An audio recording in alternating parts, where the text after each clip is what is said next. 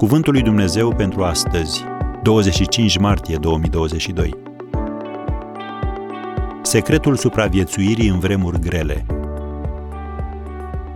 Acum privesc toate aceste lucruri ca o pierdere față de prețul nespus de mare al cunoașterii lui Hristos Isus.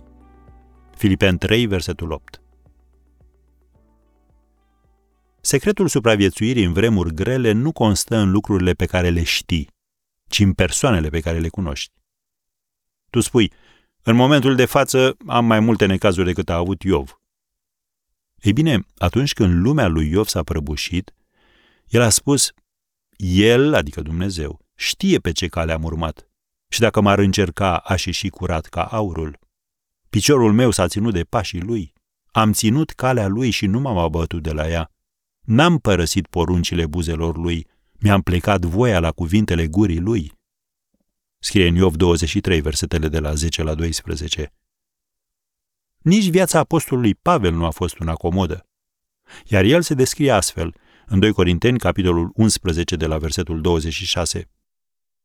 Am fost în călătorii, în primejdii pe râuri, în primejdii din partea tâlharilor, în primejdii din partea celor din neamul meu, în primejdii din partea păgânilor, în primejdii din cetăți, în primejdii din pustie, în primejdii pe mare, în primejdii între frații mincinoși, în ostenel și necazuri, în priveghiuri adesea, în foame și sete, în posturi adesea, în frig și lipsă de îmbrăcăminte. Și pe lângă lucrurile de afară, în fiecare zi mă apasă grija pentru toate bisericile. Închei citatul. Parcurgând această listă plină de necazuri, prima întrebare care ne vine în minte este cum a reușit? Apostolul Pavel a deținut secretul supraviețuirii în vremuri grele. Care era oare? El a lăsat ca necazurile să-l apropie de Domnul.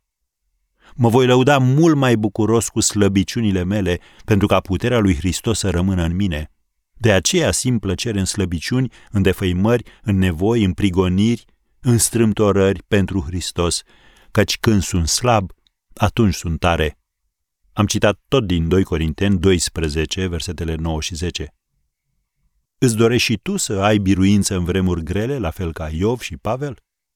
Atunci, apropie-te mai mult de Domnul. Acesta este secretul.